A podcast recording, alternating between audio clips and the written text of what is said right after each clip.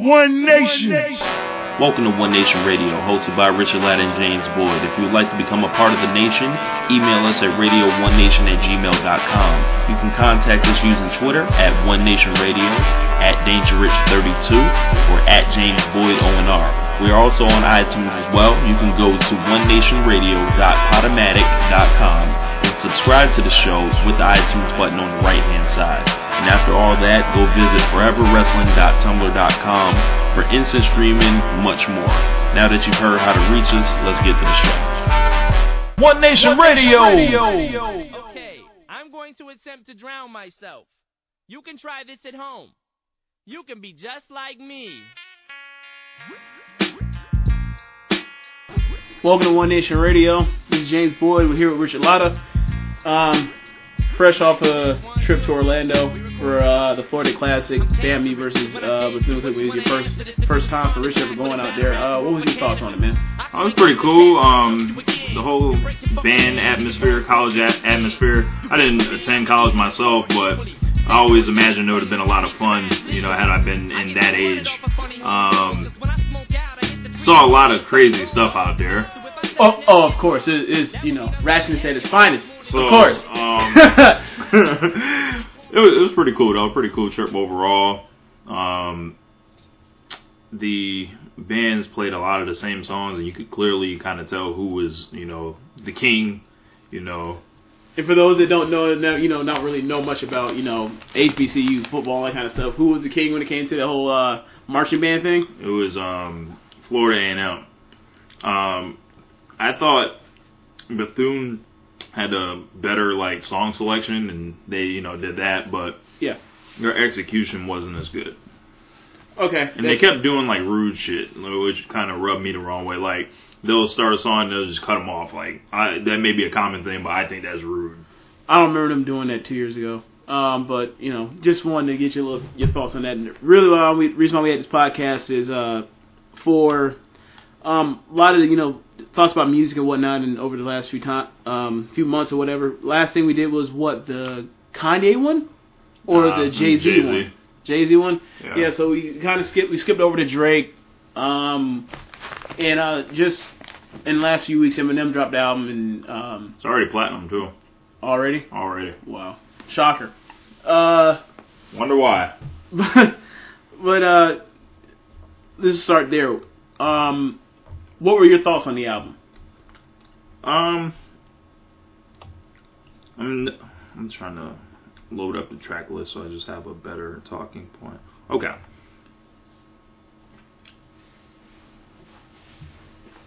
When we first saw the whole MMLP thing on VMAs and all that, I was initially excited.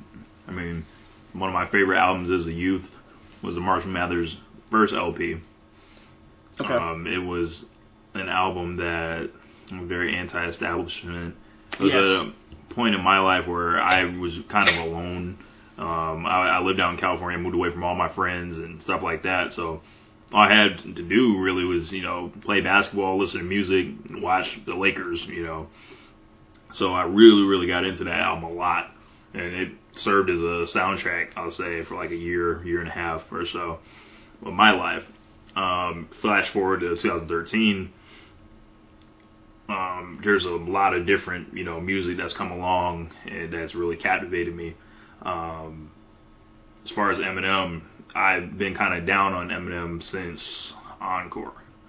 which is which is a fair criticism for most people. Like most people jumped off of it after Encore because Like right when Encore was about to come out, I knew. I was like, nope, it's not.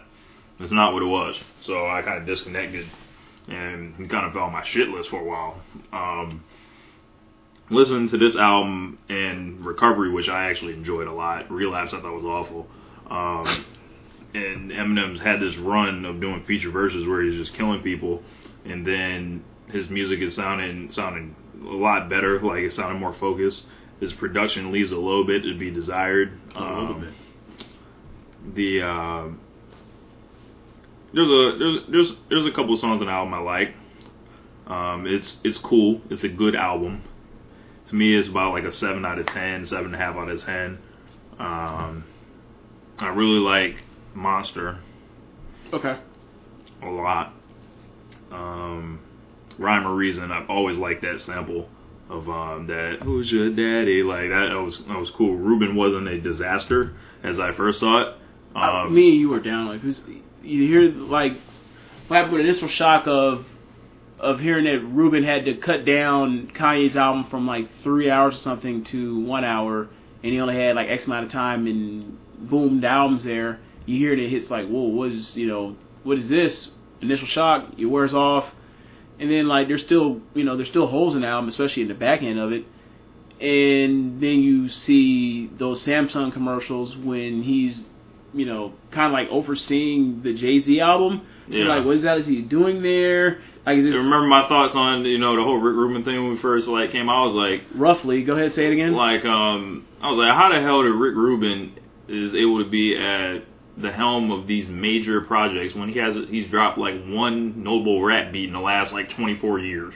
Yeah, it's true. And that, and after you said that, I think I started doing a little, uh, you know, stuff to like recall my, mem- like to recall my or recollect my memory as far as what he what he's been doing. Like, really, honestly, he's really a rock producer that end up getting into rap through various sources. Like, you listen to production back then. Mm-hmm. um, and a lot, you know, all the hard guitar stuff with you know rap drums or whatever. And then he goes o- goes off and he's you know throughout the '90s and he's doing all these rock records. I like, love that doing- Run DMC shit. Yeah, cool or shit. or but it's just that's not necessarily his thing or whatever. And all of a sudden he comes back years later, drops um, 99 Problems and falls off, go you know goes away again Yep.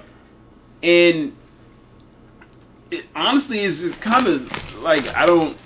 It's it's kind of like out there, and then you're like, all right, well, is he actually even making beats? And you hear criticisms with people where he's not actually as much of. Um, I I was actually I was reading this um article um on Grantland. And it was talking about how you know every every major record producer or every producer for the most part um, they have their their type of some type of like traditional sense of the get of getting in, whether they were um, a write a songwriter or they were um, an engineer Mm-hmm. or they were um, or even they were just like you know they were instrumentalists.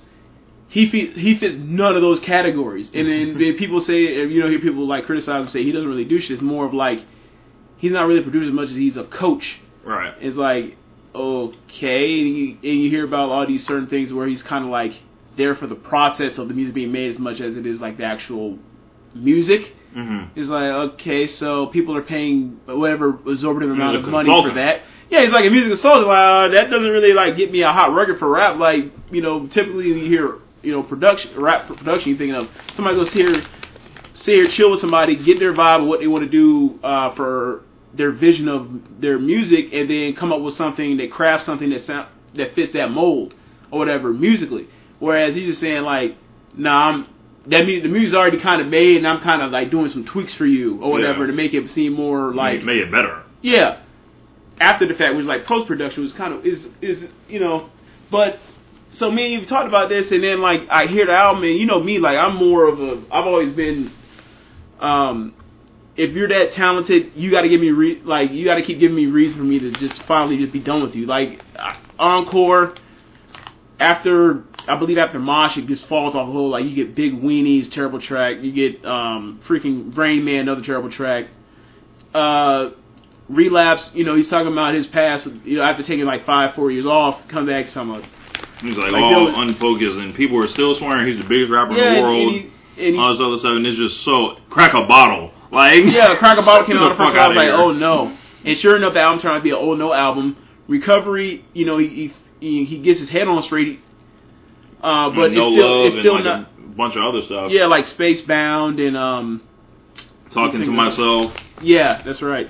And like really like relapse, it only has like beautiful as a track to really like stand behind. Like we made you's not Not good. Um, I like bombs over Baghdad, but the voice Or throws bagpipes over Baghdad, Yeah, yeah. ba- bagpipes. Yeah. and then he gets to this album, and you know when I first like you said like when I first saw the thing, I was like, he's coming out with a Marshall Mathers LP two. This better stand up to stand up to the quality of those of the first one because that's that's one of my ten favorite albums of all time. Like that, that literally goes back adolescence and hearing all these all these things. Pretty much, um, listening to it and even just yesterday. You listen to that and it's not really. You don't want your if you had kids, you don't want your kids to hear this until they reach a certain age. And we were at the age right, right when it was like, right before we probably were actually suitable to actually listen yeah, to that kind we of were stuff. listening to that shit. I mean, like you it know, felt like the greatest thing in the world. Like, yeah, it, they, he was like he was literally like our like rap version of South Park of all this inappropriate stuff, hmm and um and, and definitely anti-establishment and stand up to all that the pop stuff that was going on at the time because I lived like like I said I lived in Huntington Beach, California at the time, so it was like the middle of like NSYNC, Britney Spears, Backstreet Boys, like this whole era. Christina Aguilera, 98 degrees. and it's like it's like damn, can I can I get something like that works for me? Like like nothing. Like everyone around me is just like you know all about you know whatever this is. And then I'm feeling like, you know, fuck this shit. Like this shit's lame. Like it's it's there, there's no substance behind. it. There's nothing like there. You know, I'm thinking this at like 11, 12 years old. Mhm. And then you hear Eminem come out attacking all of them. So of course I'm gonna stand on that side with him. Like, yeah, this is where it's at. You know. And then he's with Dr. Dre and Snoop and everybody else at the time. Couldn't lose. Yeah, I mean, he was hotter than the sun. Especially, I don't. And the weird thing is, I don't really know.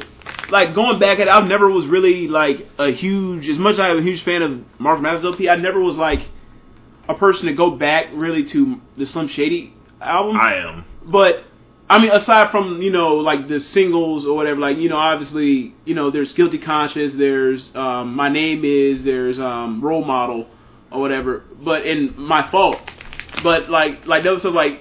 I, I grew it grew on me listening to it back because I this whole this past like two weeks has been out. I've been going through like his whole catalog over and over and over this whole two weeks, and it like Rock Bottom was just nuts. Like the Ken Kaniff skits are just ridiculously funny still, Mhm. and brain damage. Uh, Yeah, brain damage. turns. Uh, yeah, exactly. So you get back to it and you're thinking about how, like, you know, like what his life was. Then he comes back and is like, okay, his life is now, you know, there are more problems in, you know, obviously because of you know the the, the homosexual lyrics, the backlash he got from, which is kind of weird because this is kind of the arena that that's that's talked about homophobia for years, and then all of a sudden he's the guy they everybody bangs on. I don't know, uh, and and like to talk about how he he's such a to himself introverted, pretty much kind of like a recluse, hmm and dealing with like the fame and people noticing who he is and everything, and how he hates like actually having to interact with other people and take time out of his day to acknowledge you know people that love him and people he makes his music for, hmm It-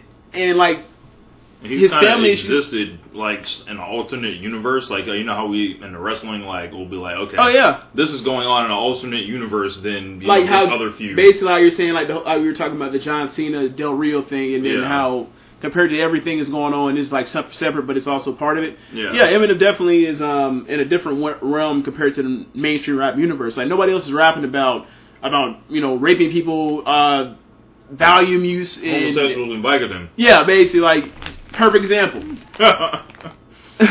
perfect example, and if they were, nobody I don't think nobody's really he, he really trying to listen to that. And I don't know why it was at I don't know if it was the timing for why that blew up the way it did, but like it just expand it just like Mhm. it's one of the biggest things we've ever seen. Um but going back to the album I heard the album and I'm you know I'm out of my defenses up thinking of, of skepticism thinking like okay Eminem you look at that track record that he had from his first three out or the first uh, three aftermath albums and then Eight Mile and with it, it. with Eight Mile, you include that that run he had, and all these are like in, this is all in a four year span or whatever. Mhm. Then you get to Encore and everything since Encore till now, and you're like, he's dropped three albums from 04 to 2013 now. One of them, one of them sucks, or two of them suck. One of them's good, and now we're waiting for this one, and you're like, I don't know. any names it like one hot album every ten year average. Exactly. It's kind of scary. So I get to it and I'm listening to the I listen to it and I'm like, okay. Get through the first track and I'm like, oh god, he's rapping about Kim again. I hear bad guy, I'm like, oh god, he's rapping about Kim again. And all of a sudden the third you hear the twist is like, oh wow, this is actually stand two. Mm. And everything that falls behind it where you get the you know, the Rick Rubin tracks and they're all good. All like it probably you know, besides from maybe like Rap God and um Which I want to get Bad to in a minute. Yeah. Besides Rap God and Bad Guy, like those are the best tracks on the album. All of it. And I, I was, I mean, we were just, I was, I feel like I was just flat out wrong about Rubin and skepticism, and you know, he he did it, mission accomplished. Um, now, he's still like the thing about Eminem is he, the album's good. It's not great. I don't know if um he has you know Rap God as you mentioned, Bad Guy. I feel in um, Rap Game with with uh, the song he has with Love game. I'm sorry, yeah, Love Game, the song he has with uh, Kendrick Lamar. I feel like those go, those go up on his on on his highlight reel. Hit, like like you play these songs, like it goes to show you the skill and the and the craftsmanship he has. Yeah. Um, but I mean, First time I heard Rap God, I was like, I want to quit rapping. Like I'll never be that good. Like I'll never be that good. Like just this pure, just pure unadulterated exhibitionism. Like I feel, I think I said to you, I think this is like that was his a milli. yeah. Like this is his like um PSA like uh for like Jay Z had his PSA like Mhm. this is his like ex- exhibition of how of his skill and it stands forever in time of yeah that that's that's his that's his one shining moment if you Mm. if you will. One shining moment. Um, but I see you talking about rap guy. What were your, what was your take on it? Like just Like, when I first heard the beat, I was like, a little different for him. uh huh And then it was just like, oh my god. And then the song's six minutes long, right? and it's just six minutes. Oh my god! Yeah, and then but you know, our process nowadays is like, all right, I'll listen to the first two minutes and then cut that shit off, and I'll come back to it. I couldn't turn it off. Like I was on my lunch um, at work. I like walked in a couple minutes late listening to this song just because I wanted to make sure I heard the whole thing. And I ran back that part when he started busting into the like the super triple double time flow. It was like super ridiculous. Like it made what Busta Rhymes has been doing lately sound novice almost. Yeah, it's it's uh, like when I first heard it, you told me that you thought it was, I heard it one time. I listened to it. I was like, okay, I was like, that's what the album's like. Sign me up. yeah. And I said to myself, like, if that's going to be the whole entire album, I don't know if that's what's going to work because like one is so out, it's so far away from what Eminem albums sound like, which may not actually be a bad thing, but just just blatant, just going out, just ramble rap. Like I don't know because we flat out, Eminem's albums are about how his miserable life.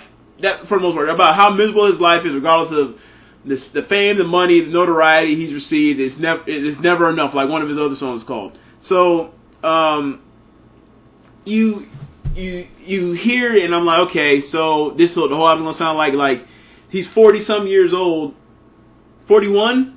41 years old now at this point in time, and he's mm-hmm. still talking. He has this urge to be like the king still, or I don't know what it is, and is but my my thing was like, he's still writing about homosexuals. Like he's still like gay bashing at this time. Like, hey man, like we off that. You're a little too old for that at this point now. Like I thought you had stopped this. I mean, he had toned it down. Like you didn't listen to um Eminem show. He definitely toned down like the gay bashing from from that point in time to uh from just even a year before with uh I'm sorry two years before with uh the first Marshall Mathers LP and I was like oh is this are we really I understand it's called all right, is that what we're getting back we're getting the ridiculous crazy stories about about dead kittens heads and mailboxes and whatever Cutting and, off fat women's cities and shit. yeah, like- and like we pretty much got that. I mean, and, it's, and the thing is, like, you hear so far, and it's like, okay, this is where it's like it came down to, like, yeah, like uh, the part where the, the last verse of uh, the way I am, when he's talking about uh, I can't I can't take a shit in the bathroom stall without someone standing by it. He Mhm. starts off to where so far he's in the bathroom, needs to take a dump,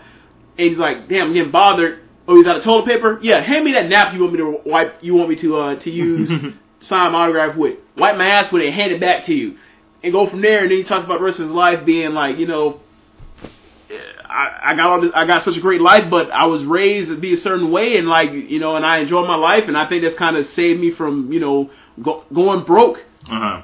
And it's like, it's almost like, wow, he's he's kind of relegated to like his his fate or his life or whatever. And like, okay, so I think this might be his last album. I strong possibility. It might be like he he had he's had his best album since since Eminem Show. Leave on a good note, let it be, he's done like he It's Yeah. gonna be hard for him to fight the urge of making a retirement album. because he's still so freaking talented. You hear, it, but it's like at this point, like as hard, as good of as much skilled of a rapper as he is, how Much much does he have left to say? what what is there left to say about what of what he's essentially turned like the the turnip's been dry, like that horse is not only has that horse been beaten dead, like it's been buried already. Like, I mean, I love him. I love him to still be around and come out here and do features for people and do like you know Mhm. like collaboration albums, like maybe a, a Eminem Jay Z album possibly, like where they just you know like a Watch the Throne type deal or Bad Meets Evil That would deal. sound so weird. I mean, and, if you think about it, it's, just, it's all just exhibition. Like they don't get into actually like a themes, like how you know Watch the Throne was about you know Yeah. like their stardom and dealing with problem like the base like the visible glass ceiling of being black, causing Yeah. you know reach you only reach a certain uh, level. I hope But- that don't happen to us. yeah, sure. You know, trying to rise up the ranks of the But, uh, podcast. but I I don't want him to retire, but he's still so freaking talented. I, but I don't know what else he can rap about, so I don't. I, we're at a weird crossroads. Do you find yourself thinking, man, like how interesting is Eminem really? Like, I haven't thought Eminem has been actually interesting since 2000. You could say after the Eight Mile soundtrack, he has been interesting. yeah. I remember when he popped up like on the BET Awards out of nowhere after Proof died, and he just like looked like a shell of himself. Yeah. Like I mean, there's he's still talented. He still make great music um, in spurts, but there's it's nothing compelling to make you want to go back and like actually sit down with him for a full hour. And it's sad because the, the skills are still there. Mm-hmm. Um, and even guy, but I don't. But the thing is, like, it's not situation. It's just I don't. and that's another thing. Like, his, you listen, you you know what Eminem beat sounds like. It's it's a rap rock beat with hard drums, or it's something with a bass or hard drums, but it's something definitely dark sounding with Yeah, drums. with dirty drums, hard, dirty drums. Like that's his that's his sound. Um, I mean, it kind of he he flipped the script a bit up with um recovery when he Mhm. had you know just working with him. Um, but for the mo and Alex da Kid, but for the most part, he is what he is. Um, it, that's enough if he if he just wants to you know make you know sell a bunch of he's records still gonna sell regardless. Yeah, and the skills are still there, but like the skills are there, but it's not a basketball game I want to watch. The San Antonio Spurs. For better or for worse. Yeah, The Spurs are what, like twelve and one right now? How many people know that? I don't think many. um, I've always had this kind of, you know, I've always played devil's advocate with Eminem. hmm Um, when he would get into these, you know, lyrical kind of jousts or whatever, it would never be against anyone worth a damn, and I'd always kind of bring that up. And Yeah. I just wonder why, you know, him being in that alternate universe, was it because everyone was so afraid of him, or was it, you know, not worth it to people to put put it on the line to go against him? Well, I, I think like I think had a had if a if a random artist from you know L.A. right now came out on the same thing is that, I feel like people would just be calling him a hater, you know, because that's what it basically comes down to. He hmm. was you know he was hating on these you know artists like with today's logic. Luckily, that didn't exist back then.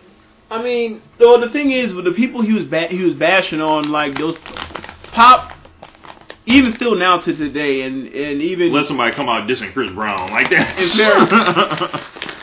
But the thing with Chris Brown is he's labeled as a as a black singer, so he's like in the, that R and B category. That's not you know Yeah. when people are singers when they're not really actually singing R and B. Like for example, Usher's last album. It's not a, it's not an R and B album at all. Um, it's, that's a dance album.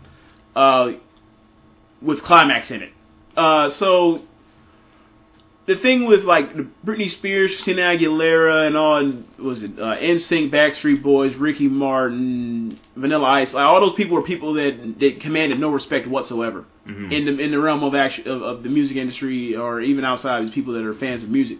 Like those are all people that made like that either were untalented or and or their music was just uh, okay, what about of no no value as far as um intellectually moving anything. Like this, it, they're pop songs, they're they're filler, they're can, it's cotton candy. Mhm. So nobody's going to stick up to defend them regardless, even though they're, they're it's low hanging fruit. Which was the thing about which goes great with, with I feel like is you essentially your point. Like he's out here bashing on the, on the people that are going to fight back. Yeah. And if someone were to fight back, I felt like it would have been a good thing for a better thing for his career, rather than dissing a Benzino or a Ja Rule hopping in after you know the damage was already done. Um, I would have just liked to see it personally. Uh, it, it doesn't take away from you know what I, what he accomplished or anything. It's just you know leaving something to be desired. Um, and also, you know, you can't ignore the the big elephant in the room with Eminem, like you know the the race thing. Yeah. Um, I mean, we've already we've already like hinted at it, but you were on tackle this like head on. why not? All right, go ahead. Um, like as far as the lyrical content, you know, I felt like he got a pass, you know, that random artists, you know, couldn't get, whether they're, you know, African American, whether they're Latino, whether they're anything else. Um, as you, you know, said in the car before, you know, had Jay Z tried to say half the things he said. He wouldn't have survived. Yeah, he wouldn't have survived. You know, we call them, you know, Tech N9ne, or and nobody wants to listen to that shit. Um, we call those guys weirdos. Like Yeah. we're like we're like we were talking about uh, B- Bizarro. Like nobody nobody was sitting there listening to Bizarro, yeah. checking for his when his album drops when he gets a release date. If Like- he ever got one. And it, I mean, and a lot of it comes down to like his roots as a battle rapper, where you know you say off the wall stuff to get attention or whatever that fits it, and now that psychotic stuff about I'll kill you, I'll do all of this. He's like not only will I kill you, I'll you know I'll kill you and I'll cut you up and I'll I'll I'll you know I'll basically paint use your blood to paint the walls of my of my new apartment. Like that's like Yeah. that's like that, like it's always goes another level, and that's what Eminem was like. Eminem kind of matches like the attitude era for wrestling, to where it's like Right. the level, the bar is only so high, and all of a sudden you got these guys doing these crazy matches where you're taking bumps like throwing mankind off the top of a cage twenty feet to through a table. Mhm. Eminem's out here talking about how he's going to sodomize his, his his own mother, or he's Yeah. going to rape his own mother, and it's too late because not because y'all already backtracking about the Rolling Stone cover. Yeah. Like that's the bar going red, and then like you know over time like nobody else is meeting him at this bar, so like He has to come down. He, he has to come back down or, or go away, and and the sad thing is like it went away because he had a lot of problems with like personal life where it was like drug use Mhm. and like like I said, we were driving back uh, from the classic. And we were listening to um, Marshall Mathers LP during playing Drug Ballad. Like this, like now listening to Drug Ballad is one of my favorite songs on the album. But it's really like a freaking Blueprint. It's a it's a it's foreshadowing of what's to come as far as like I, these drugs really have a hold on me, Mhm. and it did. Like this man, he almost died. All right. So And they say the game weight. And Yeah, they said he was like on. He gained so much weight, he's unrecognizable, and people like, "Nah, is that Eminem? No, that's not Eminem because Eminem can't be that fat." Mhm. I mean, he luckily he's, ta- he's changed his life around. It's for the better, and like I kind of, you know, like we were talking about the Kanye thing about like I was worried about where Kanye is in his life because I love this dude's music, and like by because his music is so has such a hold on me as far as like how good it is, and I care about him as care about his well being. So see, he can hopefully still make great music because it's such a great mind he has. Same thing applies for Eminem, where I was like, he has such a this such a creative mind that like is so different from anything else I've ever heard, and uh, like to hear relapse was like like oh my god, like it's finally taking its toll on him to have these kind of dark thoughts, and now it's like he's made it kind of past the other side, but he still show you he had like he still reach in and grab these stuff from his past, Mhm. but When I at this heard point like relapse, it was just like listen to the album, sat with it. I was so down on the album, I deleted. I felt like it wasn't worth the space on my computer.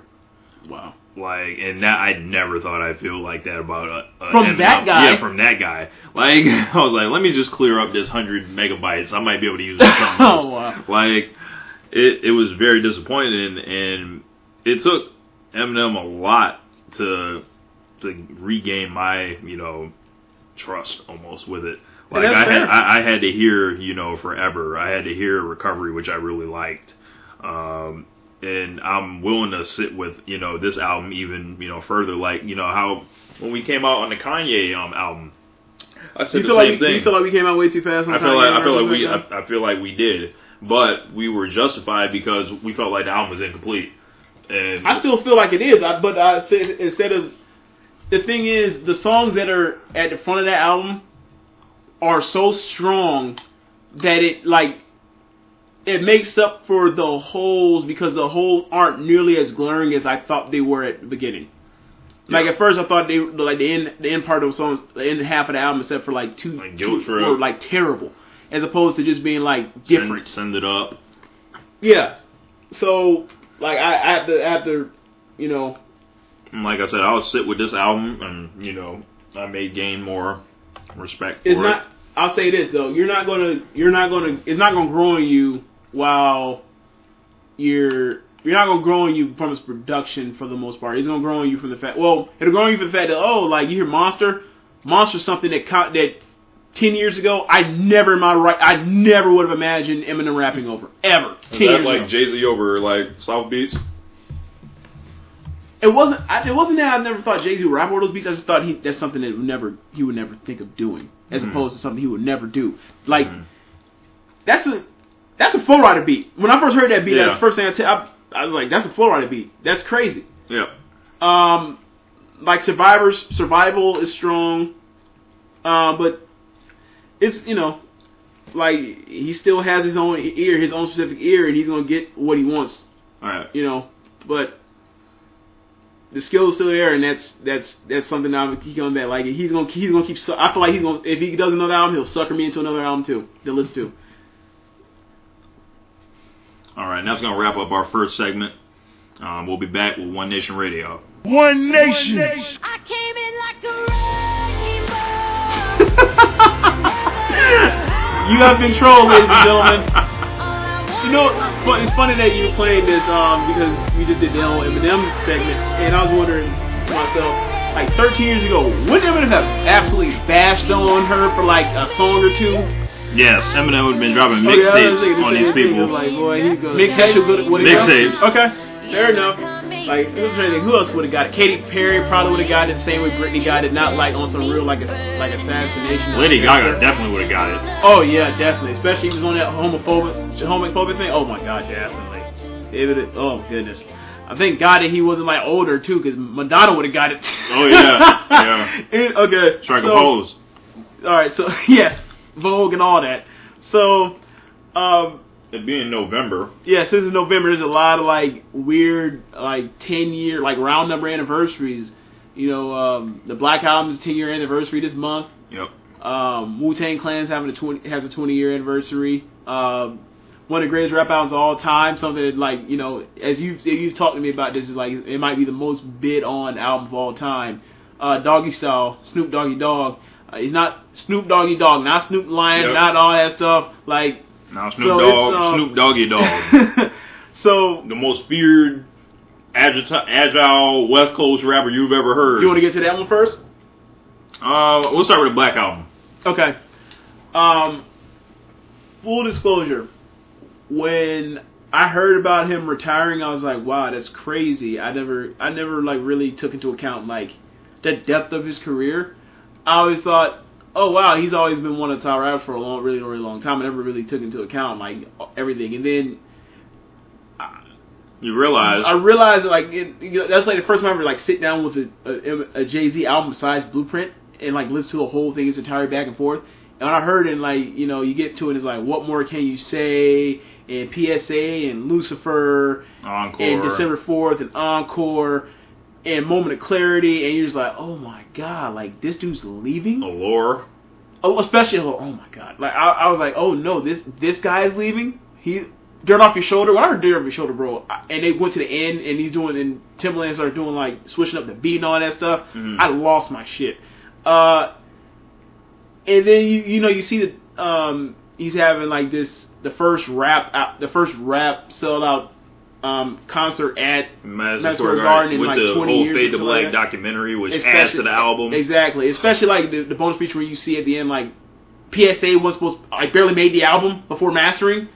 Thank you, Just Blaze. Yeah, and it's and you're like, wow, this dude's gone. And he's gone forever, and it's almost like he went on the high note. I mean, you're not knowing that you know three years later he's gonna come back and come back like you know uh, with a dud. But Let me tell you, from I want to say I became Jay Z became my favorite rapper sometime after the Dynasty album, leading into the Blueprint. So when I got the Blueprint album, I was on some Radio Raheem shit with the Blueprint album. I would run it on continuous loop, mm-hmm. like while I played NBA Live 2002. I used I remember I just played a game and just listened to the album over and over and over. The next year came, same thing with the Blueprint 2, and I had 25 songs on it, so Yeah. I was in heaven. I didn't give a damn. I was cur- like, that curse disc is a monster. um, and then you know we start hearing these whispers of Jay Z retiring, this whole Dipset type thing. Because I was heavy into the mixtape, so there was like some type of beef brewing with Cam and Jay Z and Dame Dash. Yeah. And then that summer, the S. Dot Carter collection comes out, which Oh, is yeah. Jay Z's only mixtape. So I feasted on that for the whole summer of 2003. While you know he starts dropping, you know, change clothes and you know 99 Problems comes out on the radio up there. I, I live in Massachusetts at the time. Um, you start hearing about Dirt Off Your Shoulder. You start hearing about December 4th. And then you see the DVD. The Black Album was so hot. When I got, my grandma went out, got me the album the first day that it, it was out, just because she knew. I had my Discman. I would not let people listen to it. That's how hot it was because I thought somebody would, you know, try to steal it from me and these are the days before you know I didn't own a computer at home at at, at the time. So I'm like, nah, you good? You you can hear your own. You go go get your own, basically. Like like this is mine, you know. Um, when I would when I, I would freak out, I damn near want to be in tears, like listening to December fourth, like just the instrumentation, just like this is so perfect. Um, Encore, which was just the absolute like that's a victory lap, like Yeah. like around the rap game.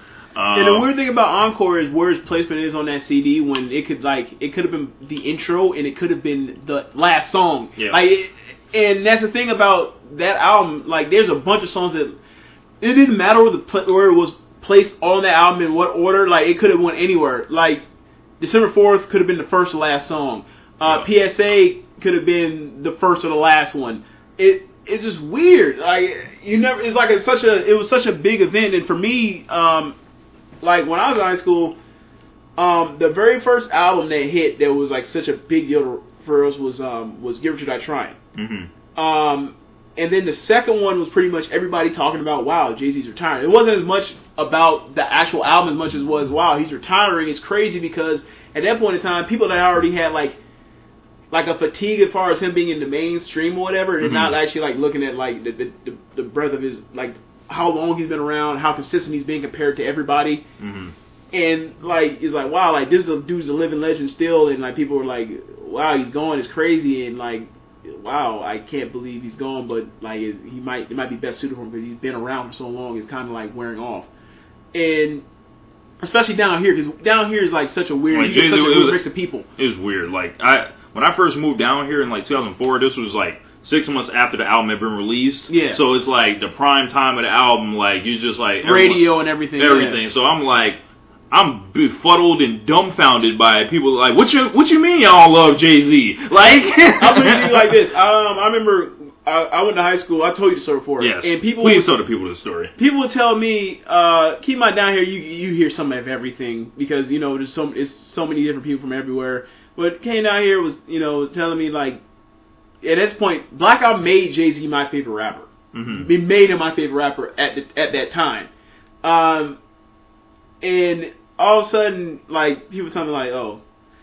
Jay Z sucks, and then leading along to the end and be like, ask for the reason, be like, well, I'm just having fatigue or whatever. Like he's pretty, he's kind of like the Hulkamania thing. Like he's been Mhm. around for so damn long, like it maybe needs to go away for me to appreciate it, Mhm. and maybe you know maybe that's a part of why he retired. But people were telling me like, Pastor fucking Troy is better than him. like I was be like, I was sitting there on stu- this stupefied with my mouth agape, like, what? Like only in rap can you get a regional opinion based on something like that. We don't hear things like you know this is East Coast rock.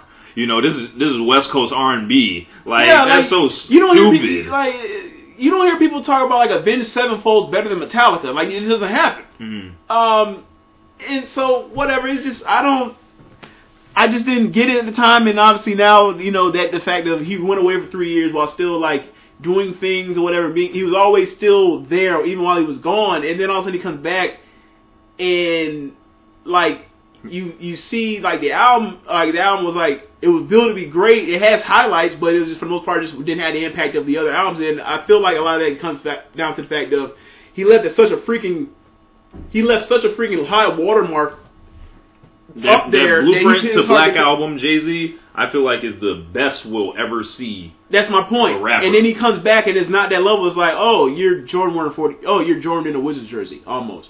Yeah. I mean, he he later corrected that with you know with Blueprint um three. Blueprint three even before that American Gangster, but like it was it, it was like that event like that's something that you remember like wow I really thought he was going forever like you see them like they roll, MTV was rolling out the red carpet for him back when they were actually doing stuff with music hmm and like you see he was like performing out in the middle of Times Square and everything like the like album because he was performing what more can I say out Yes. in Times Square and people know every single bro. word I, I. It knew nuts. I knew the whole album like like it was so like you could just memorize it. Like what more can I say? I damn near thought was the first single. Like Yeah, like damn near off the album. Like and the thing about the Black Album, it was so freaking good that it made me go. It made me go back and actually like made me go back on Blueprint because at the time I heard it, and like okay, cool, whatever, and go back because I was into so many different things, especially like I have I have like a focus for what I like my what my what I really really liked a lot at the time. Mhm. Like, at that point in time, I was like I was really on to Eminem and all types of other weird shit. That's why I am the way I am. Mhm. Uh, so like I go back upon it, like oh my god, like I was sleep, I super slept on this album. Like this might this might be the greatest rap album I've ever heard. Like yeah, like like he's talking about the button up suit and ties and everything. It's just nuts. Uh, even back then, like you had people throwing away or stop wearing throwback jerseys yeah, he pretty much kind of did kill that. and Everybody was, put on a button up. Yeah, because everybody's wearing, especially him. He was the first person. He's one of the first people I ever saw wear a throwback. And Yeah. all of a sudden, like, oh, we doing We that. I don't wear jerseys on 30 plus. Give me a crisp pair of jeans, niggas button ups. And I, I remember, like, playing, like, you know me, like, and my friends. One of the most fun things, like, my sophomore year of high school is just ri- riding around, listening to Black Album Slow Down. like, you, got- you can't imagine how, I mean, it's, you can't imagine how hard Encore hit Slow Down. It's actually funny. It's comical. um, but, I mean, that, then like Allure and Lucifer was when you want to talk about Lucifer album cuts. absurd, you want to talk about album cuts that is just you know they they put the backbone on your album. They put the ass on your album. Like what track? What track number was 99 Problems? nine, I believe. Yeah, and Lucifer was in the back end of that part too. Lucifer too. was twelve. All right, I'll say this though. What were the flaws of that album? The flaws of the album. I think the interlude was just it was there to be there. It was served no purpose really. Uh, um, moment of clarity that you know I felt like he just wanted to work with Eminem so bad, so the quality was like just. Eh, it do you not cool. like the song? song's very good, very good. Made a lot of sense. Just the beat doesn't hold Just up. the now. beat doesn't hold up. Okay, I know you have your problems with Threat as far as 9th Wonder and all that, but I think that beat's whack as fuck, but he murdered it. yeah. But Justify My Thug was just We agree on this one. This is like the only thing about Black Album we've agreed on over the years. Like Yeah. just just by my thug, like mm. mind you, DJ Quik like has one of my favorite rap albums of all time in Rhythmalism, but And look, Justify My Thug it, and it just between wasn't like um where is that? and like between like Buck Bounce, he did eight ball MJG. Like I've always been a Quik, I've always been a Quik guy, but that one was like, what was that? Before we get off the Black Album, we have to talk about the other legacy that the Black Album left. When they released the acapellas and producers were able, Album. yes, producers were able to make their own versions. You know, if you ain't like the beat for mom, uh, for you know, a moment, justify my thug, Uh-huh. make your own. Like, which, which I need to make a a, a Black Album. Uh, Oh my God. Uh, I need to make a Black Album. Actually, I need to go get the acapellas. But the most notable one, like you said, is the Gray Album, and Yeah. then. Which They're- pretty much like da- like with Danger Mouse, that pretty much got notoriety, and then it led on to like the the Gnarls Barkley stuff. and there's like a hundred of them on the internet, like Yeah. different people, like you know, making tight stuff. Just Blaze was making remixes of you know songs like that, so Yeah. which was which ended up being a big thing for the culture of rap and producers. Like, Oh, another thing is like that album, like if not for that album, like Swizz Beatz might not have that that mid 2000 renaissance. Like think about like hustler music and bring them out. Like with those samples he took a J, I'm a hustler. Yeah, yeah. yeah, like he that's he took those from there and that's like rebirthed his whole like his his whole like Yeah. his reboot of what his production was at that time. So yeah, it- it's definitely like is think about it, like Swizz in mid 2000s like about it is one, of, one of the like mid 2000s or like that run he had. Like, that's one of the hottest run. That's one of the hottest runs like any guys had. hmm Um, as far as for singles anyway, he was just strong. Like, um, the Buchanans that close up the album, the My Last Song, which you know Yeah. I love that song. I'm going somewhere nice where ain't no mosquitoes at. Mhm. Like we were saying, the Fade to Black concert DVD, you get to see you know Kanye and the passion he has for you That's know. a star to make it when you watch that because he's talking to me like when he's talking about like when Lucifer's playing and, he's in the background talking about like working on the album. He's saying to him like uh explain like yeah you know I'm gonna Right. do the voiceover and is like basically will be like the breakdown part and I'm gonna do like you know we, you gonna go away and I'm gonna tell you we need to bring you back on or whatever. I want y'all to scream hope or whatever. And he's doing it and then it, like he's sitting down he's also saying like you Like, know think how absurd that looks in retrospect. Like, there, here's this He's a artist. fucking genius. Yeah, look, here's this artist has he hasn't accomplished anything. He's looking Jay Z in the face, saying, "Here, this is what we're gonna do," and then Jay Z rides with it. Yeah, and I think that's a part of the packaging of anybody that ever like heard about Kanye or anything, and he said he was a rapper, and then they heard like Blueprint Two, and he's on the uh, the Timbaland track, Mhm. the bounce, and you're like, ah, I'm not really That verse was tight. I'm, it's It cool, but I'm not ass. really all that sure about him. hmm And then you see like, you know, the, we are the champions, and he gets back to the, back to um, that part, he's talking about um, on the um, whole album, obviously on that uh, documentary slash movie or whatever, and he's saying, you know, like the Black Album is like um, The it's Black like a, movie. It's like the Black movie, and each movie and like each song is like a scene in the movie, and like. You know the the instrumentals are like the score and whatnot, and like how what you like what do you want to happen in this movie or whatever. You're like, I've never like for me personally, I've never seen anybody break it down like that, and then like even still, that still says to me today when I like think about albums or whatever. hmm And then like I had no choice but to root for this dude, and all of a sudden like what three four months later, College dropout. College Dropout drops, and like for me like I've always rooted for Kanye ever since, since day one, ever since I had seen him seen him talk about that kind of stuff, and then like it. Like it's such a it, it's such a drawing point of like what it led to. It, it's kind of it's it's and Just Blaze is like he kept trucking along. Yep. Timbaland, obviously, like their relationship, like they've always had this ridiculous, like Dr. Dre slash, um, yeah. Speaking of that, to be the Dr. Dre slash uh, Snoop Dogg album or his relationship. So, hmm like, let's go ahead and we're done. If you unless you got anything to say, let's go ahead and transition to that. I love the Black Album. If you ain't heard it, you're slipping. yeah, man. Um, twenty years, and I remember. Um, I want to say a few months ago, I was saying, I was texting everybody like, yeah, man, about twenty years soon. hmm and it snuck up on us this weekend. Like the type of dude this man was at the time, like he was like the most famous rapper in the world. He's like the co-star of The Chronic. Yeah.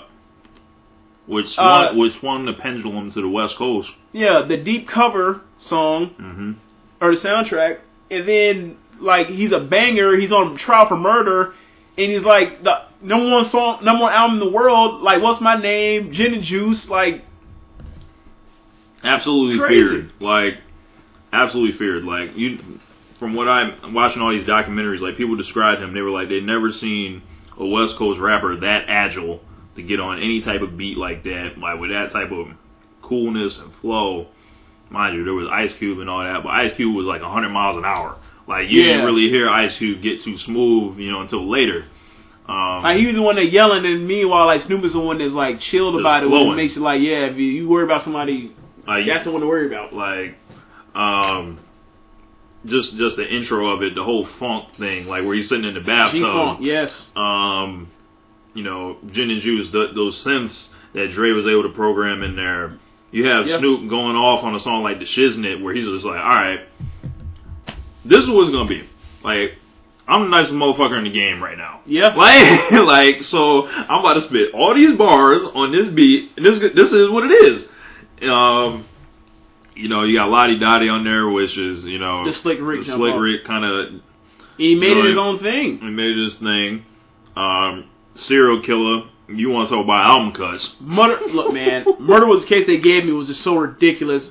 like I still play that and I still get like the shivers of like over how rough that beat is. And Mm-hmm. you know me, like I'm not one of those people that like bow be, bow before the, the the throne of Dr. Dre like that. Mhm. I think he has like flaws or whatever, but like that there is Not like, on that album. That there is like, hey, like you, like I don't doubt when I when I pop in that, like that just plays. Like there was a there was a weird thing with like Dre of like I want to say after like between from starting off from doggy style to like ninety five six like of his production where it's like where the like what machines is he grabbing the shit off of with these synth Mhm. sounds? They're nuts. Cause you know he was still stuck on he was doing a whole lot of the sample thing and then like kind of like nah I'm I may do my sample thing here and there and you know do the G funk sampling but I'm gonna hit you over the head with these sounds and be like what the fuck is that like what Yeah. machine makes that noise? yeah. He Um, always had those drums. He's always had the drums with him. Always. doggy style has been used and abused and like bitten off of and ripped off more than any album in rap history. If you just look at people stealing lines and making entire songs out of them, you look at just the the flow, um, people just interpreting Snoop Dogg. You got the posse cuts on there like ain't no fun if the homies can't have none. Like And Nate Dogg out there. like it's just birthing stars. And that and you know that same uh, that same um, sample got used uh, later from Mariah Carey for the Heartbreak remix. You know. Um you got stuff like Pump Pump on the album. It's just there. like which is absolutely incredible. Yeah.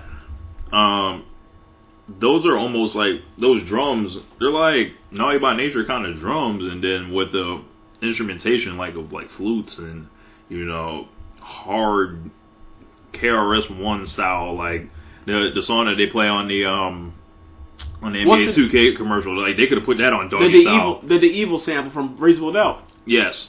Um, Bert, people stealing. Exactly. Yeah. um, Another another Jay Z um on uh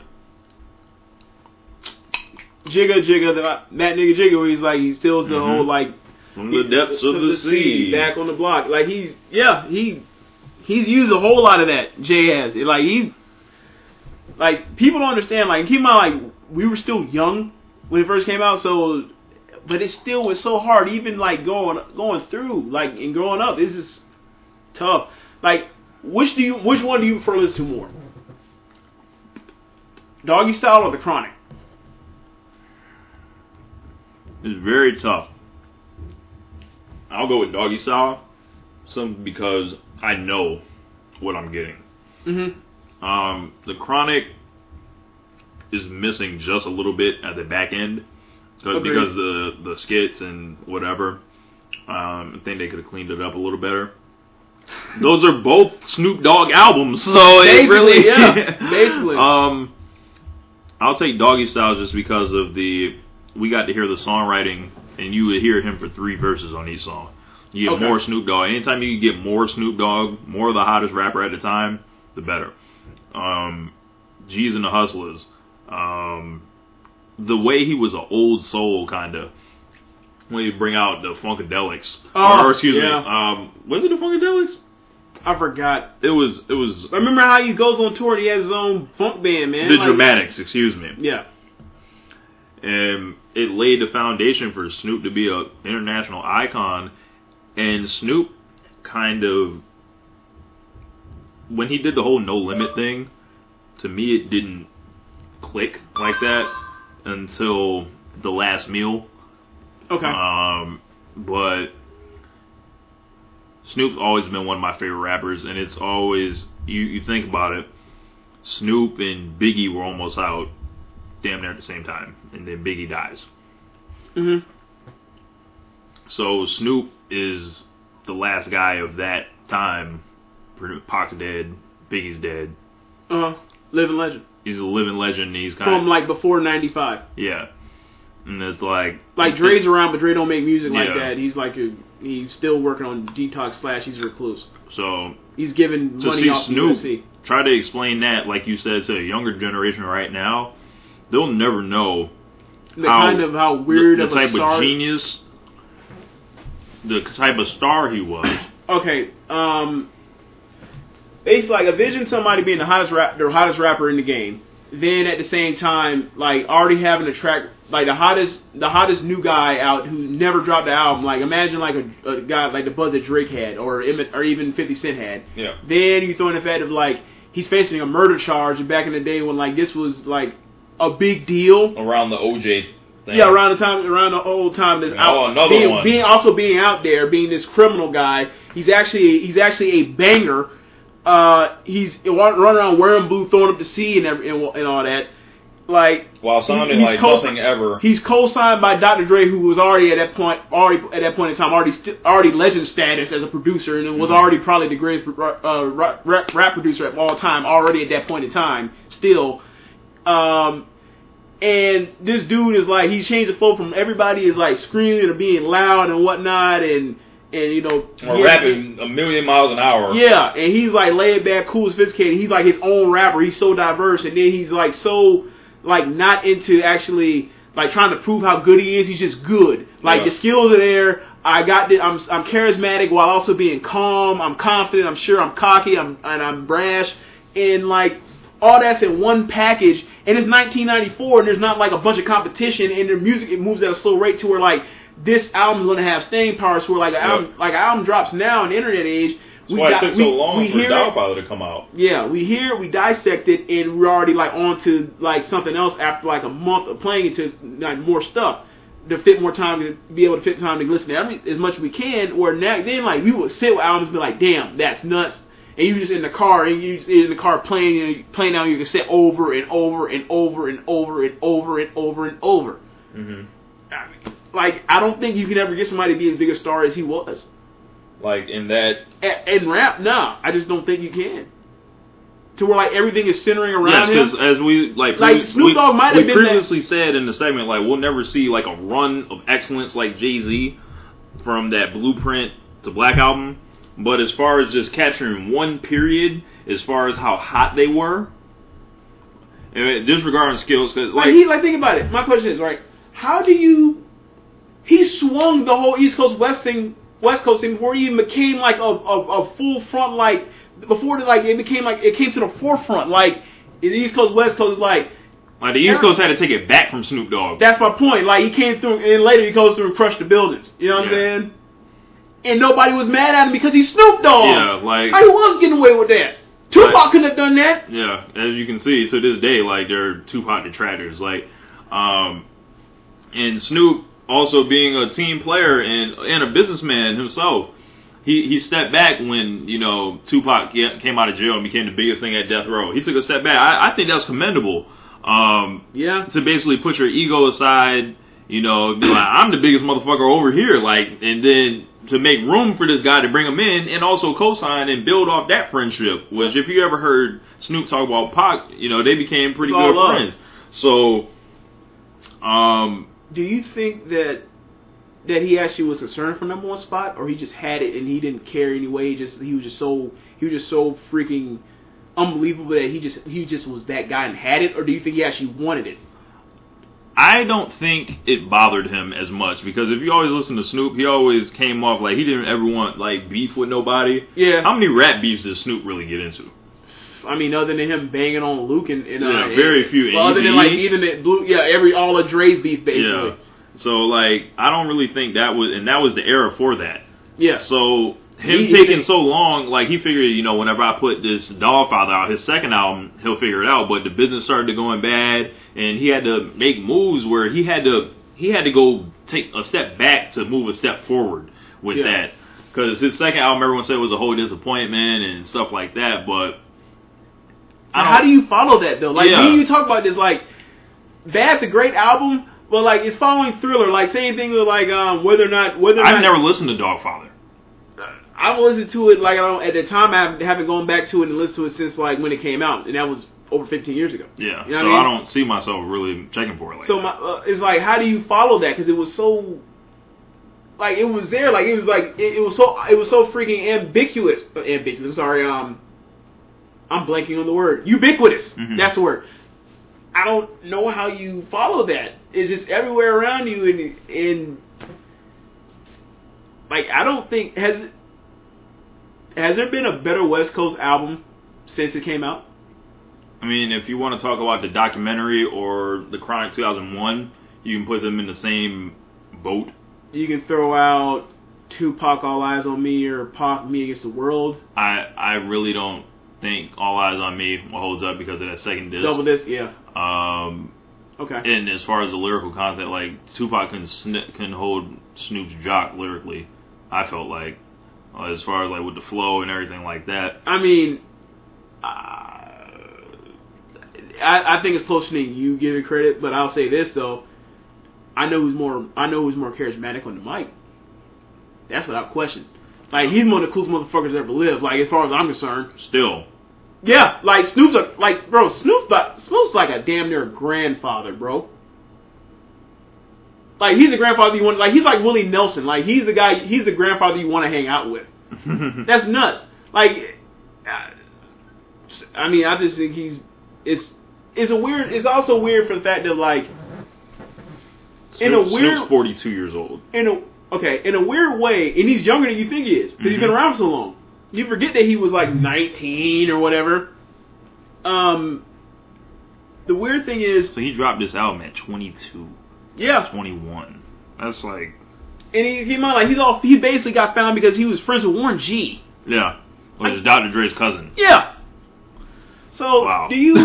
yeah, like that's how he's found. Like he's in the Fallout Street. Like he's like Dre's right, like trying to figure out how to get away from this Jerry Heller situation or something. Like, Like, I got was this nigga. Yeah, I got, I the got. I got, um, yeah, my, my Oh, cousin boy. has his homeboy or whatever. He's nice or whatever. You know what I'm saying? Like, what? Like, how, like, how fortuitous is this? like Dre? You think about it. He ends up getting Snoop because of that, and he also finds like Jimmy Iovine finds a tape of this dude rapping at the Rap Olympics that they got the silver medal, and it turned out to be Eminem. Yeah. Like, And then Eminem brings in 50. yeah, like in this song was like just compared like just. I don't want to say it's luck because obviously he's a he's you know he's one of the greatest minds of music ever. very fortunate. But like it, a lot of this stuff is like just a lot of this stuff is just happens to be like the right time, right place, and it works out for the for the betterment of, of everybody, including us fans of of music. Yes. Um, how much of it do you think it overshadowed uh, his the star of Snoop, or as far as his credibility in rap? The fact that he's lasted, been around for this long, he's still making music. Does he think? Well- that, do you think this is, that's a bad thing? He's still making music. It's not a bad thing, but he's clearly, he is who he's going to be. Mhm. It's like when you see an athlete hang on for too long. Like Snoop's like a bench player at this point. And, and Yeah. like a very good bench player. Like, all You right. think still he's a good bench player? I still think he's a very good. If if he wanted to drop a rap album, he still matters. Like he's he's like he's not Last rap album that mattered was what for him? Aren't Rhythmic Gangster? RNG. Um, Or has it been something since then? I want to say there's been something since then. Like like the full album. I don't mean like the one single he's doing issue with. Like is he, he Yeah. like that remember there was a stretch a long stretch of like four years where like he gonna try to give you one single. Like for example that track that Scoop DeVille did, the Snoop Dogg uh Yeah, Snoop Dogg. That was hot. Yeah, Um that Gangsta album was tight. Oh it was? That album was tight. Yeah. Okay. So that would be it. But Snoop is a guy right now. Like we've seen his best. He's not his best anymore. But he doesn't. It's- it is understandable though. Yeah, and it's understandable because you've been good, so good for so long. You, we can't blame him for you know wanting to have fun. What, what's wrong with having fun? So if people still like Snoop Dogg, he can still go on tour. You know, he's making. You know, he wants to perform some new stuff. I mean, we can't knock the guy for that. He's a living legend in rap, which we need to, as a rap culture, learn how to treat our aging talents we can't just dump them aside. You know, that's how we, you know, we, we have to nourish the culture, pretty much. Uh, so he can continue to being a great bench player as long as ever he wants to hang around. I'll still t- look. If Snoop Dogg was dropping an album when he turned 50 years old, would it be an event? I don't think so. You don't think so? Like, To- look, okay, would, would, no one to, would like. to, would, to rap would yes. you just would you just want to give it a listen, just see what it sounds like? I want to see what that first song, what that first song sounds like. I have to see. I'll, I'll definitely. If you put it to me like, is there, there's a Snoop song, there's a Snoop single out. Do you want to hear it? The answer is yeah, and I'll probably it, it'll always sucker me in. Yeah. But is it going to be? Do I want to sit down sit down with him for an hour I don't know at this point. And the question's been I don't know, yes or no, maybe for about six years, seven years now. hmm But I mean, the highlights are like the highlights are Like when there. you have when he does what he does in the first half of his career, he can do it. He has a golden ticket to do whatever the fuck he wants. like, was, like singles wise, he was so good for Jesus. Like and he has like he- like Vato, like Vato, like the be slept on Yeah. we played on. Like um, you look at like uh, what's the track he has with um the track he had with Justin Timberlake and Charlie Wilson that Pharrell did. signs. Signs, Yeah. uh, drop it like it's hot, and that's all 04. hmm And Like- then Snoop, his ability to adapt from okay when Dr. Dre wasn't giving him what he needed or whatever that situation was, he on. was able to move on. Lay low. Lay low. He was able to move on to other producers. Like you know, you could see him work with Just Blaze. Yeah, You can see him work with Kanye. and then put Jay on the work- track with him. Then you can see him work with the Neptunes when Neptunes were still going. Uh, you see him find Scoop DeVille. You know, you can see him. Snoop's like a godfather of the West Coast. He can get what he wants. Yeah. so people are always going to try to give their best stuff to Snoop Dogg. Um, he gets a respect, like in that sense, that Eminem is not getting right now because I feel like the likability of Snoop Dogg, like everyone just likes Snoop Dogg. Well, he's because he's way more abrasive. Like the, his worst sin in retrospect now is people forget. There are people right now. I guarantee there are 15 year old people that have no idea he was a banger. No Yeah. idea. No He was on idea. They think, oh, it's a lovable Snoop Dogg. yeah. Like he's almost like the, he's almost in a weird way. Like he's almost like his his his image changed from him being like public enemy number one to being like this beloved musical figure. Like he's almost like the George Foreman. Wow. He's not like the George Foreman of rap. Think about it. Like this person that people were like minutes and scared of, and like, oh my god, and oh my god, he's so he's so in front of us, he's so good, but we we don't we really don't want him. here. He's so good. To now he's like, oh, he's so lovable. It's it's, it's Yeah, Snoop. It's Snoop. Line. Look at him. Look at him while he's out here walking around. With the reggae. Look, at- look at him while he's at the Steelers game, uh, wearing Steelers clothes. Look at him while he's at the USC game or whatever. Look at look at him while he's you know he's obviously high as fuck. Yeah. Like and just smiling his ass off and with shades on. Like he gets he gets that pass that like we were like I was saying Eminem doesn't get like for that second half of his career where Do you think? Now that I mention that, do you think he's? Do you think he's the world? Do you think he's rap's biggest ambassador? if we had to send a rapper to the White House right now, I still I don't. think, No, no, no. I don't mean it that way. I mean like like he's a sign of, of what it was, but it's like Magic Johnson. Like for example, like how he's the Yeah. like he's probably like the biggest ambassador of, of, like if we're if we're putting the, the in the in a time vault like a like uh if we're we're capturing this and putting it in the time vault, a guy who that's pretty, a guy that's essentially retired, yeah, but he's like he's like everybody sees and recognizes him as, Oh, that's Snoop as what's good, what all that all that's good and fun about this particular subject. I, I'd be willing to give that. See the Snoop Dogg and Jay Z. okay. See with Snoop or Jay. Um, I think Snoop is further along in the ambassador role and further removed from like being quote unquote like I feel like he's out just like I need I need something to tour with. yeah. I don't think he's actually like I'm going in here and I'm trying to prove anything other than I'm other than I just need some I need two more tracks, um, two tracks to add I think to Snoop just by going on the tour. I think Snoop could surprise people. Like if that man wanted to go in there and be like, okay, I want to, you know, I want to turn it up a little bit. I want, I want to Mhm. rap. I think he could do it. I mean, what what's the last thing he's had? Like uh, him being on the um, All I Do Is Win remix, Yeah, or not the original actually, not the remix, the actual. yeah, he was on that. Um, I can't think of anything else, but I mean, and I'm sure about he could do it. Like, Uh, like he's Snoop's the man. That's all I yeah, gotta say. Yep. Um, so we had Doggy Style, we had Black Album, and Wu Tang. You want to talk about Wu Tang? We got about ten minutes. when We talk about Wu Tang. Okay. Um, Wu Tang Clan also had a 20th anniversary of their first album, um, Enter the 36 Chambers, I believe. Yep. That's what it's called. Um, 12 songs on the album. The beats were hard, um, which was probably And my favorite nothing thing. you had ever heard before. Like I still don't quite understand how that stuff worked with the samples. Like, like it seems like a lot of stuff he chopped it up, he threw it together. It's almost like like a buckshot. Like it, like it, it, you put it, you pack it. It's almost like you pack it in, you shoot it, it sprays everywhere, and then it put it came back together. It's like, oh, it, oh, that's how that sounds.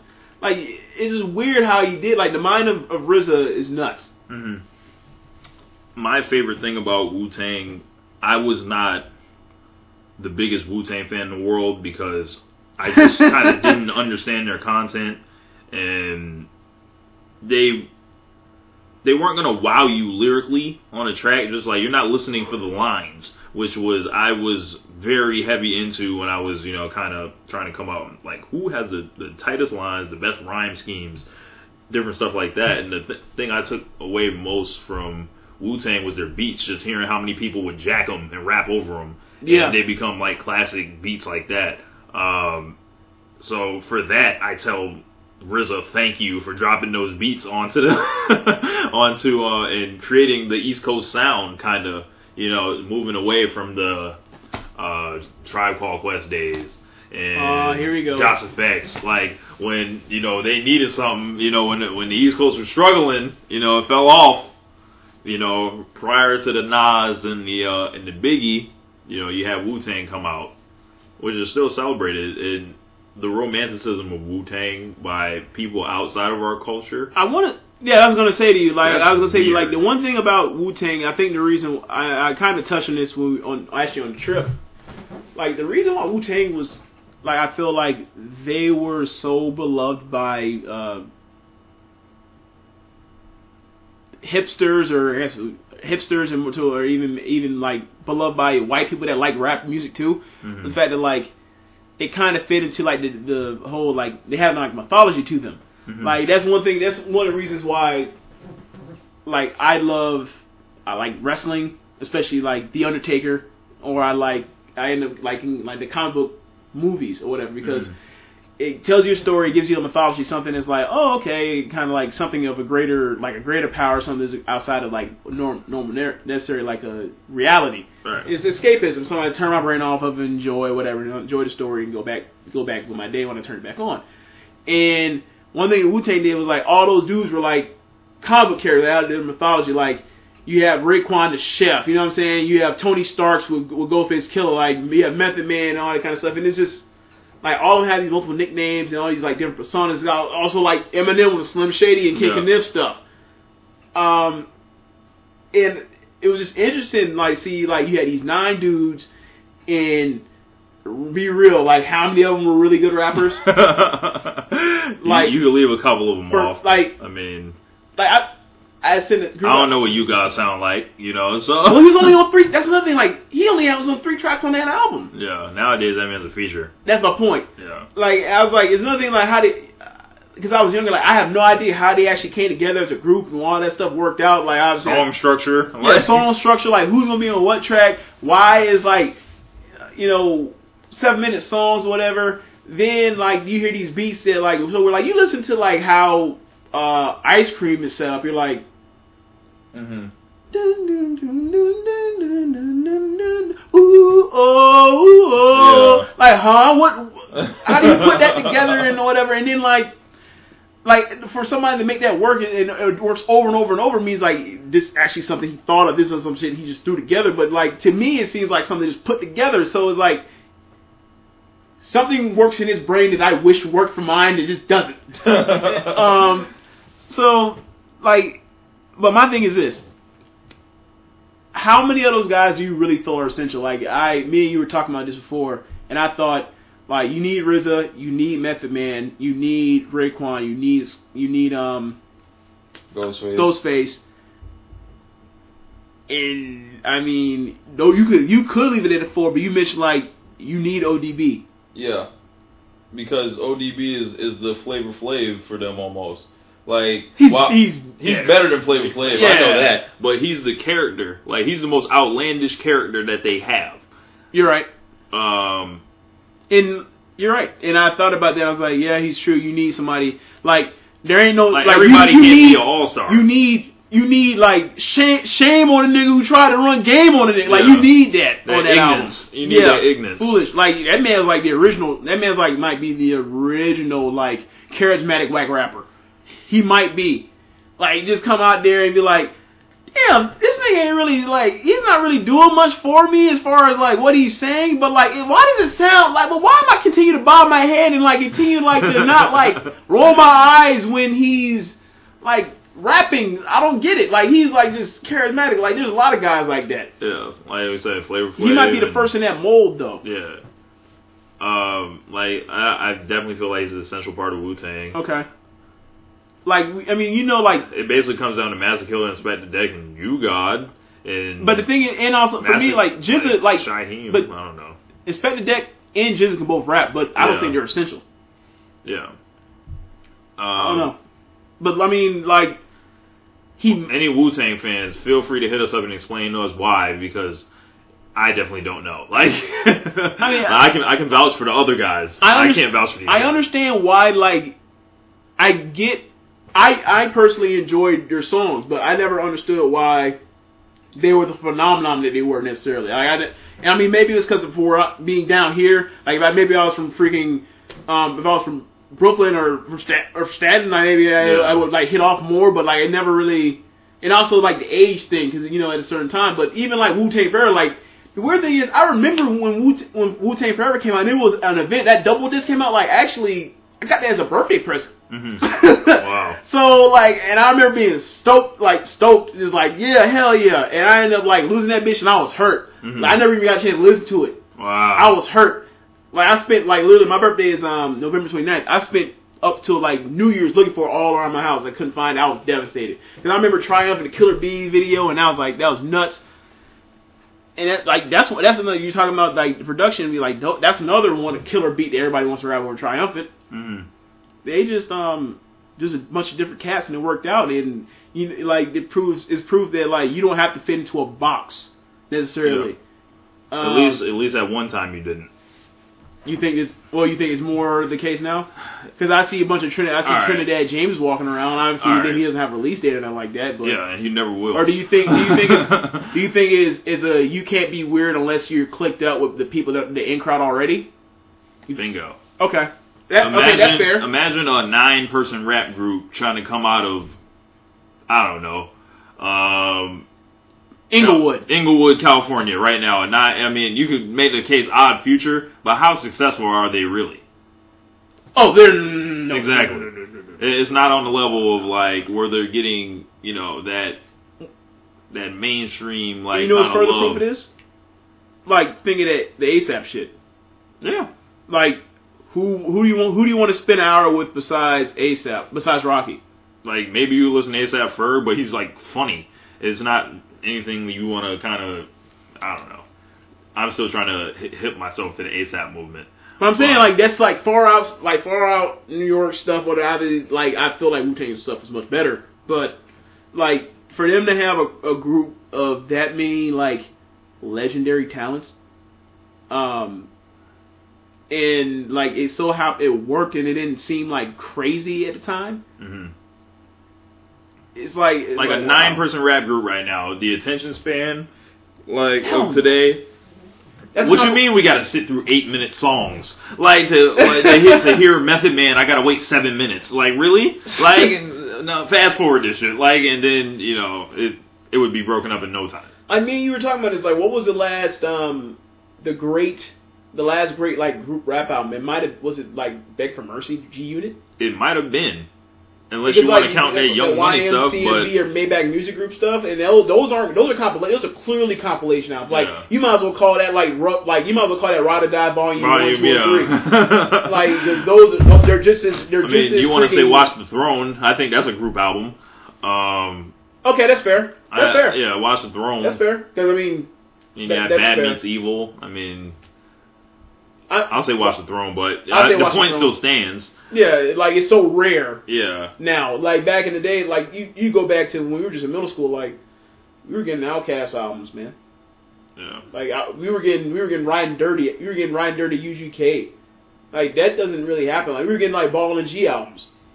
Yeah. I mean, even back then, like obviously, like maybe because you know where you were going around, like you obviously, like I still, like I still talk to you about like those guys, like especially like Eight Ball and G, how crazy those dudes were, especially Mhm. like uh, Eight Ball. But like here, like you would, I would get that, and I'd be like, I, you know, it's almost like it's a weird thing, like. Group rap is gone and like the tag team division wrestling is Wrestling gone. is gone, yeah. and I don't know why these like, these like weird stuff. Yeah, I, I forgot about Dipset. Dipset was like a great group too, and that diplomatic community, Like I would the, ban the, that. the the parallels between Dipset and Wu Tang, I feel like are Hmm. yeah, like I never thought about it like that. great great beats. They have Great that beats, great they beats, group- group of charismatic guys. leaders. None of them really like they kind of they have a lot of stars, but they're not Really like stars like that, huh? The bottom of it is really the bottom. Like you really can't like once you start getting the Hell Rell Well, oh, yeah. and, and Yeah. Ukasa and all them Wow. guys down there. Like, But people, but people, Freaky Zeke, like, but people will be like.